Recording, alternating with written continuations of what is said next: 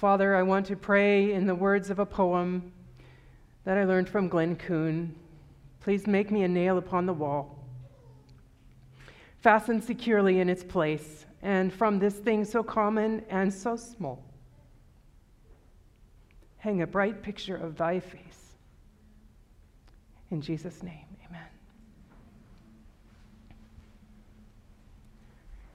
The heart of a mother. You know, Mother's Day is tomorrow, and I was actually planning to share a totally different sermon, and then the Lord brought to mind that we should think about mothers. So I've been thinking a lot about being a mother, about what that means parenting, taking care of our children, the blessings, the mistakes. Too many mistakes, I think. You know, when I was growing up, I never wanted to have children. And um, because of the home that I grew up in, it was hard for me to think about having children. I inherited a, a really bad temper, and um, I say sometimes that my family's communication style was yelling, so that might give you a little bit of a clue as to how I thought that I would parent my children. I was also focused on my career and um, I just wanted to do the best I could at what I knew how to do. But God changed my heart over time. He started teaching me how to have a personal walk with Him. And He started showing me that I could have victory over my temper. With Him living in me, I could see that victory. So, John and I were married for about four years, and we talked about having children, and we decided to wait another four years. And uh, after the second four years, he'd been converted, and it seemed like the time was right. It also could have had something to do with the water at 3ABN, since four of us ended up pregnant at the same time. But, you know, I don't put much stock in that. But one thing I've learned having been a mother is that it really exposes your selfishness and it exposes your character defects as well. When we had James, it was a powerful experience. Taking care of him became a huge focus in my life, and I could never imagine forgetting him for a second. I was really tempted to get some of the baby pictures and video out, but I had compassion on my dearest son. I want to start with the first section of our text for this morning, Isaiah 49 and verse 15. Can a woman forget her sucking child, that she should not have compassion on the son of her womb? We think of a mother, we think that they should protect, guard, teach. But we don't think about them forgetting, do we? When James was 15, right after he finished high school, I mean, eighth grade, between high school and um, and eighth grade, he decided to take a gap year and go to Thailand. And, um, you know, some people have criticized me pretty severely for allowing my 15 year old son to go to the other side of the world by himself. But we knew that it was what God was asking for James. And so I could have comfort in that. He got really, really homesick while he was there. You see, we raised our kids to know that because Daddy traveled without us so many times, and because we traveled to the other side of the world so many times, that wherever we were together, then we were home. Home was togetherness. But James was on the other side of the world and he was by himself. And so he became very homesick.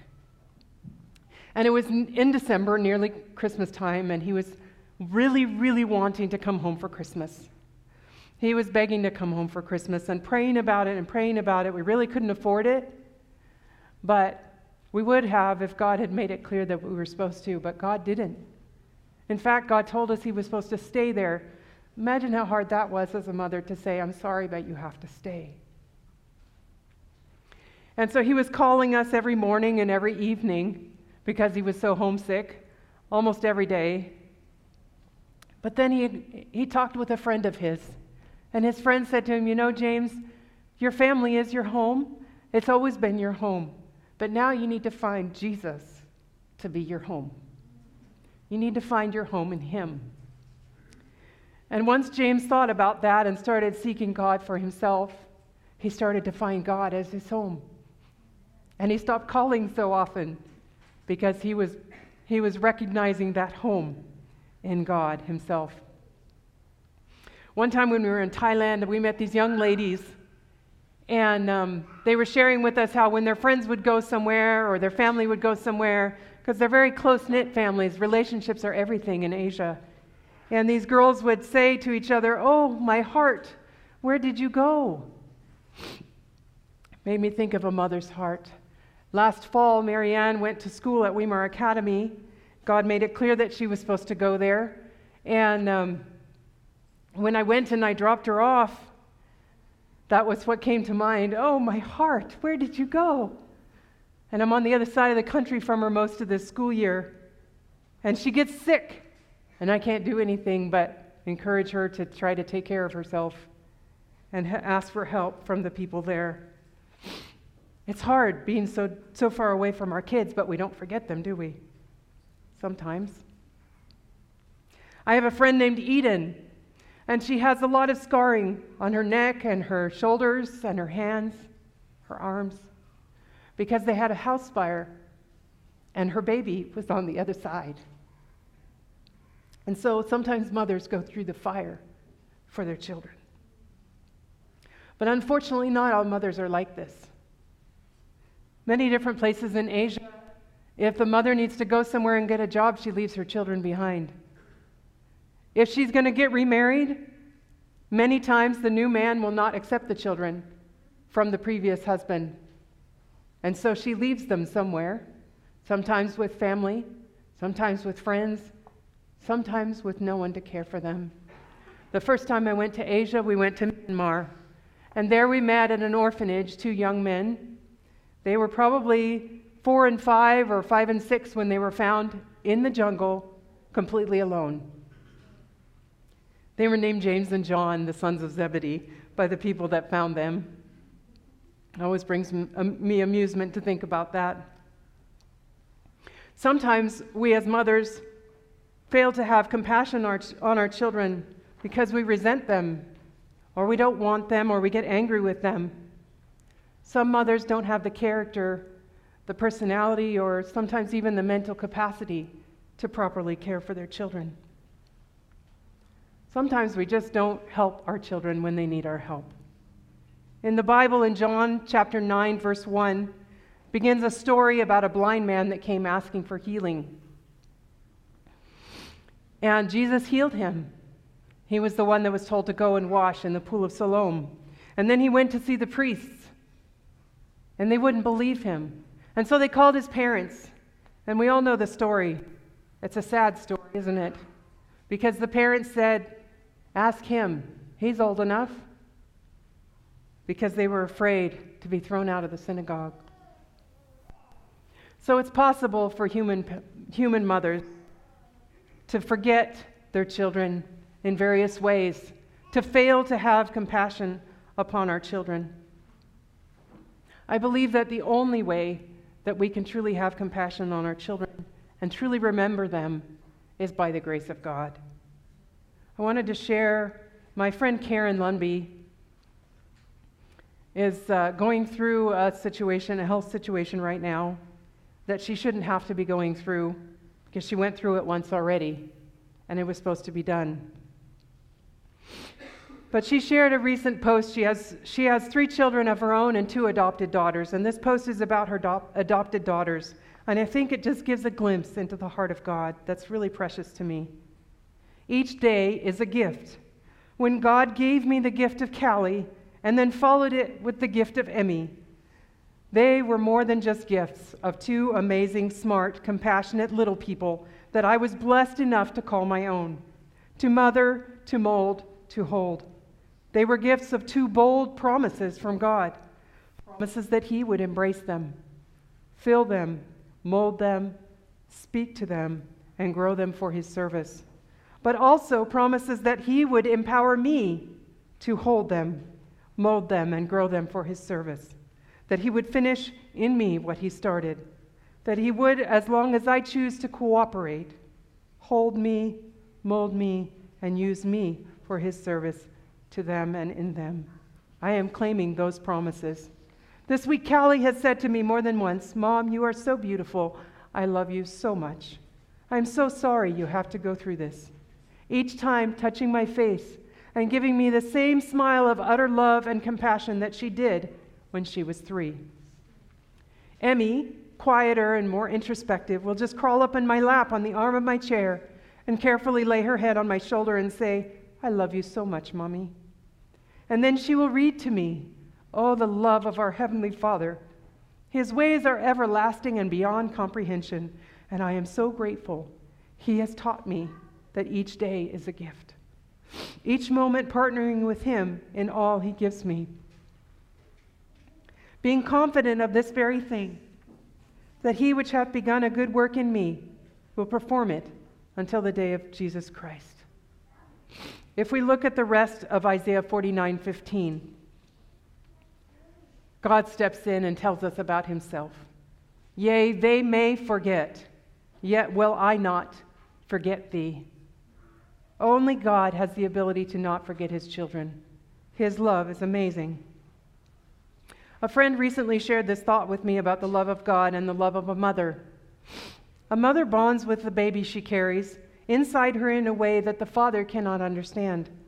He cannot understand this bond until the baby is born. He can love the baby before it is born, but he doesn't really bond with it until afterward. And no matter what happens, no matter what pain we cause, mothers always love the children as long as God is living in the mother. We are God's children, and no matter what happens, no matter what pain we cause, He still loves us. He might want a difference for us, major changes even, but He still loves us.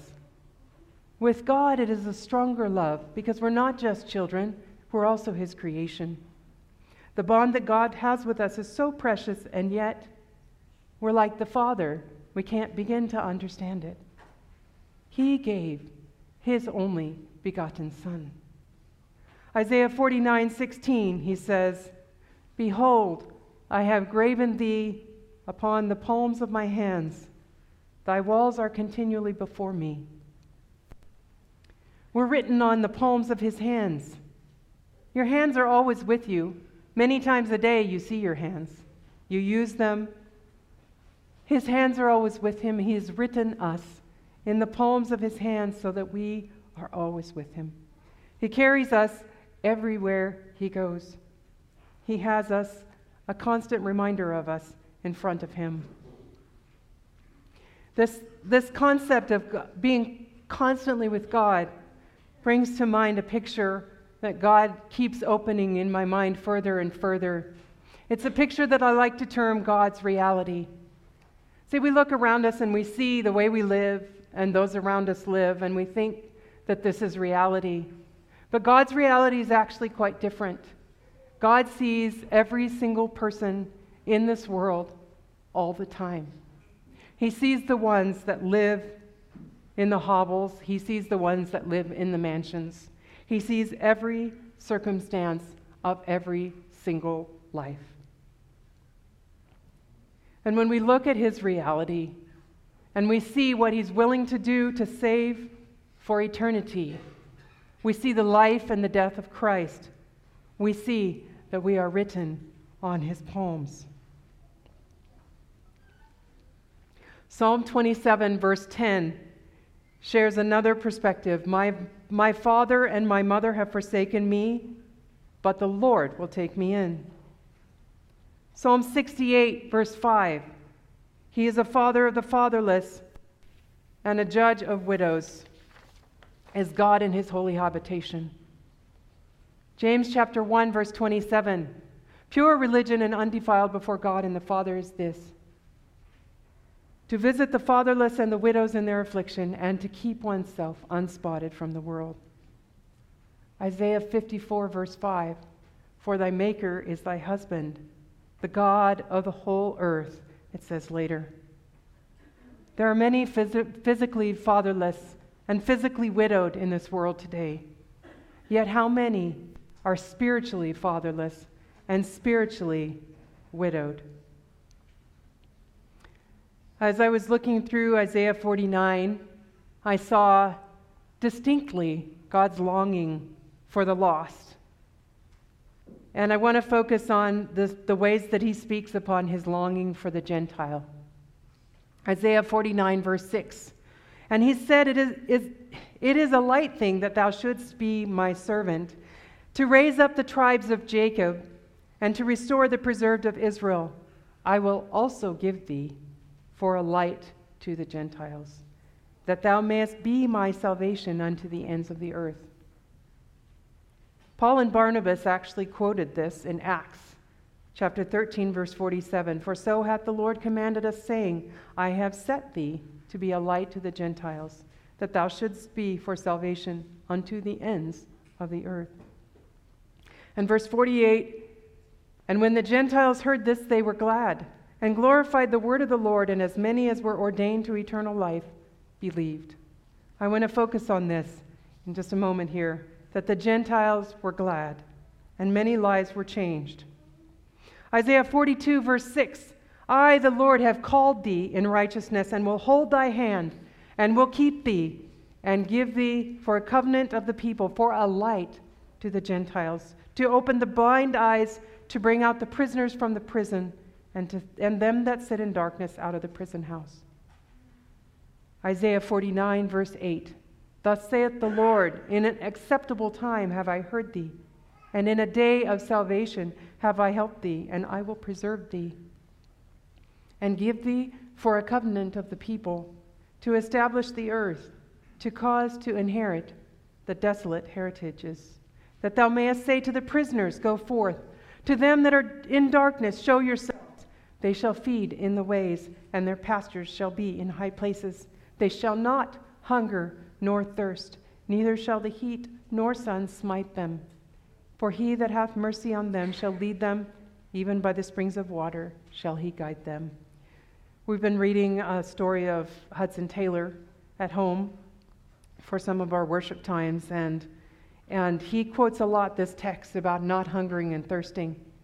And he talks about finding our food and our drink in Christ.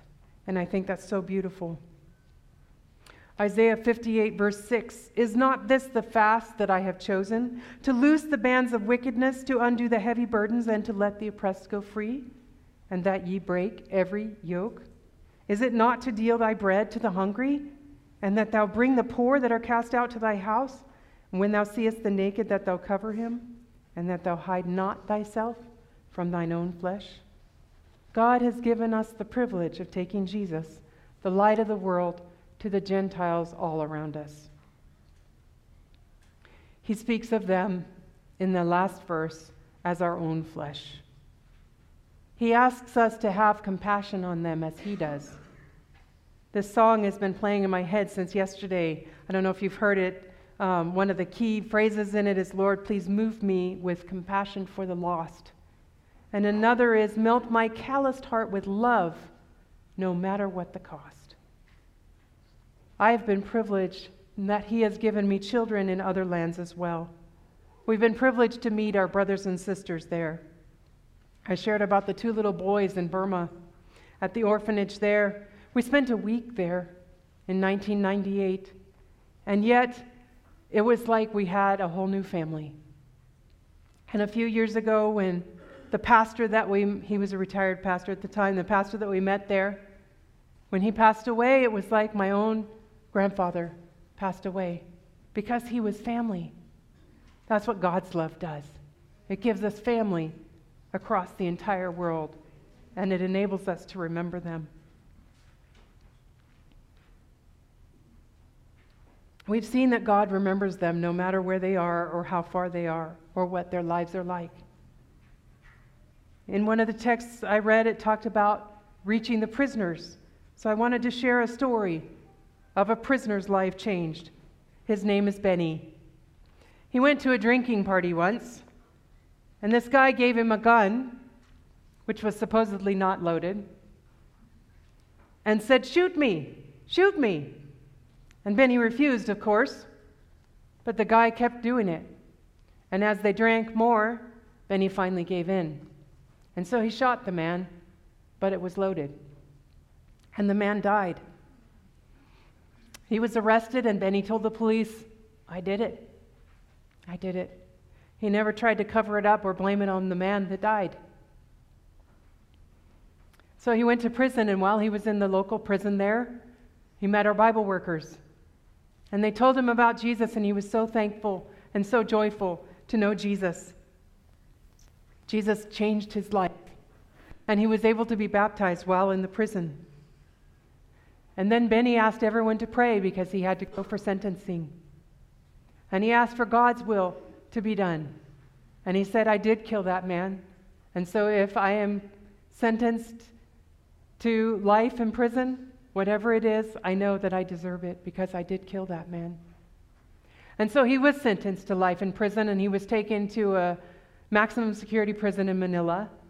But you know, he was thankful because now he has a life sentence where he can share Jesus behind the prison walls.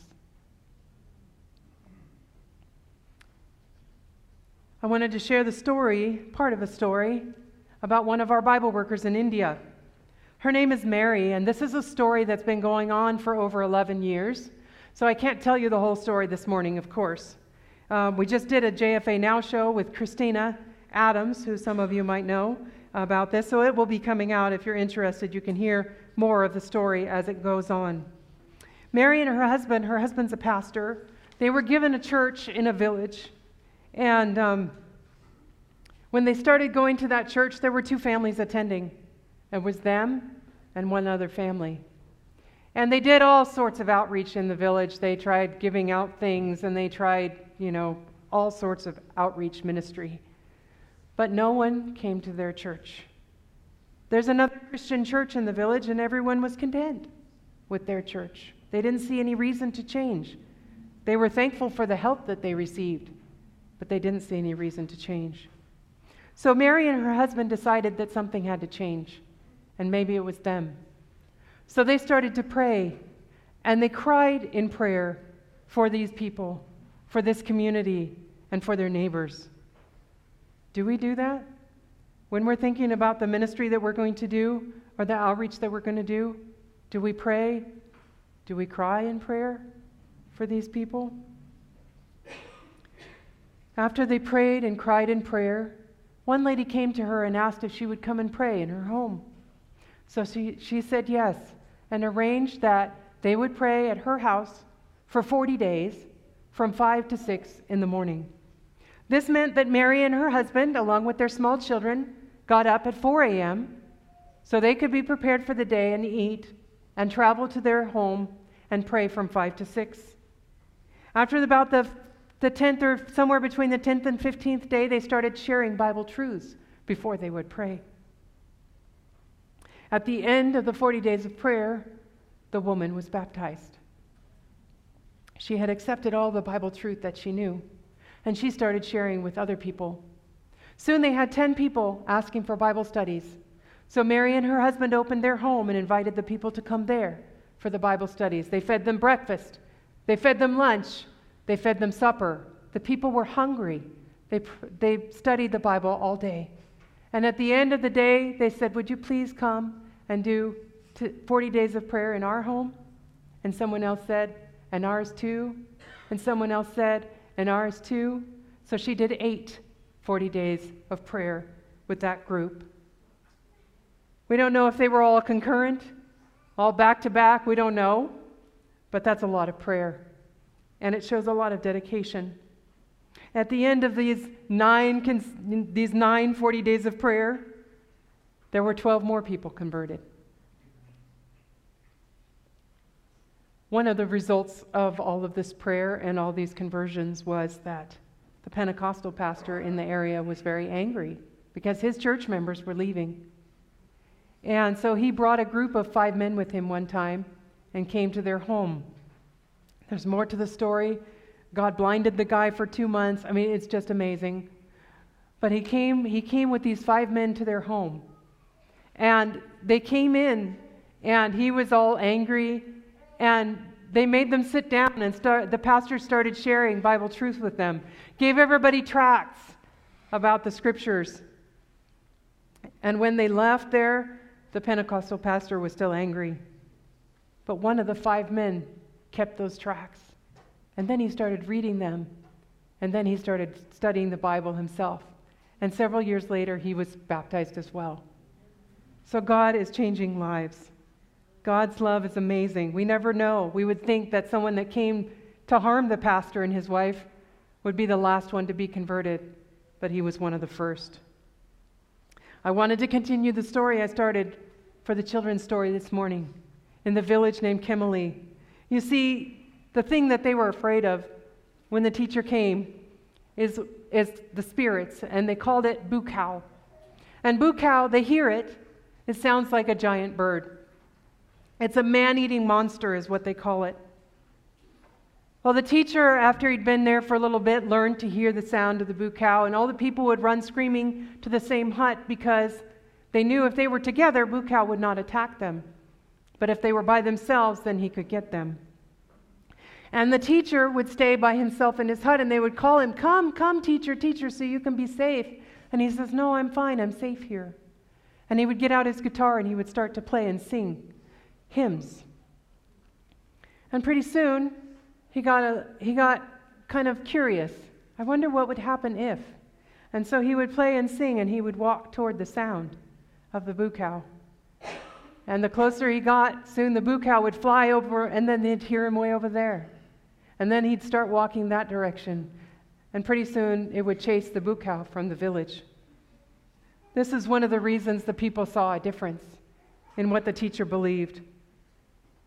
They also had a stream they would go to, and um, they believed that this particular place was where the man eating monster lived, I guess. And so it was a very bad place to go to if you wanted to live. Well, the teacher asked them to show him the stream. And they took him there, the children took him there. And he took along his things for bathing and brushing his teeth. And um, they get there and he starts brushing his teeth. And then he actually goes in to bathe. And, and the children run home screaming, Teacher is dead! Teacher is dead! But the next morning, they hear the teacher sing. And they say, Teacher's not dead? How does teacher live? And God is making changes. In that church in the village where the chief's son was one of the first ones baptized, his wife goes to church now. The chief's wife goes. And the chief recently told one of the workers there, if I come to the church, everyone will become will come because I am there because they will follow me. So I will not come, so they come to learn about God. How many of us are willing to make that sacrifice? The last story I want to share with you is an amazing, amazing story of faith. One of the pastors was preaching on a Sabbath morning and he saw a lady come into the back of the church and she kind of got down behind the other ladies. See, the ladies sit on this side and the men sit on this side. She kind of got down behind the other ladies like she was hiding, but he could see that she was weeping. And she wept throughout the whole church service, the whole sermon. And afterward, he called her to the front, and she didn't want to come, but he insisted. And so she finally came. And he could see that she had a swollen leg. She was suffering from elephantiasis. And those of you that are medical in the room probably know that it's incurable. It's caused by some sort of parasite, which they can kill the parasite, but they can't re- reverse the effects of elephantiasis. So this is incurable. And she also had an open sore that was so big that you could stick your finger inside of it. And the poor lady, it smelled like rotting flesh, and it was really miserable. And so he said that they would pray for her right there, and then he told her something none of us, I think, would have the, have the courage and the faith to tell her. He told her, next Sabbath, you will testify in this church that you have been healed. And then he went and prayed at her home. And one of the things that they do sometimes is they They pray over water like we pray over the oil before we do an anointing. They pray over the water, and they prayed over the he prayed over the water, and then went around throwing it around her house to anoint her house. But he noticed as he walked toward the center of her house, it was a dirt floor. As he walked toward the center of her house, it was like fire. It was like there was a fire there. It was hot. And the closer he came, the hotter it got. And so he told them to go get a shovel and dig right there. And they did. And one of the things that they had learned from the lady, and I forgot to say this earlier, was that she had been a wealthy lady and her family members had been jealous. And so they had hired someone to do a black magic curse on her. And when they dug up the center of her house, they found buried there a coconut. And wrapped around the coconut were some holy threads or whatever, and some pieces of her hair, and whatever else they had put there. And so he told them, Take this out, let's take this out and burn it. So they took it out in the yard and burned it. And it didn't smell like burning coconut, it smelled like burning flesh. And so they finished praying in her house, and then he went home. And that night, the lady had a dream. And I don't know the details of the dream, I wish I did. But in her dream, she saw Jesus. And she got up out of her bed. She was so excited. She ran to the pastor's house. And she said, I saw Jesus in in my dream. And he said again to her, You will testify of this healing. And she went back home, and the Sabbath morning, the next day, Sabbath, she came to church, and her leg was normal size. And the, and the open wound that you could put your finger in was healed over. And she testified of God's healing power. These are just a few of the lives that God has changed. The many, many things that He has done would take hours to recant, but He can change lives. And it's not just physical lives, it's lives for eternity. And so I'm so thankful to know a God that has written all of us on the palms of His hands, carries all of us with Him all the time, even them, living in the dirt huts, living in the mansions, wherever they are. He carries all of us on the palms of his hands. And he shows us the heart, gives us glimpses of that heart that does not forget, the heart that he longs to give to all of us, whether we are a mother or not. Shall we pray?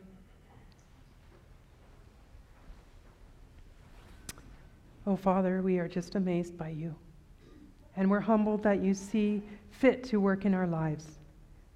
And we're humbled that you see fit to let us see the changes that you make in others' lives.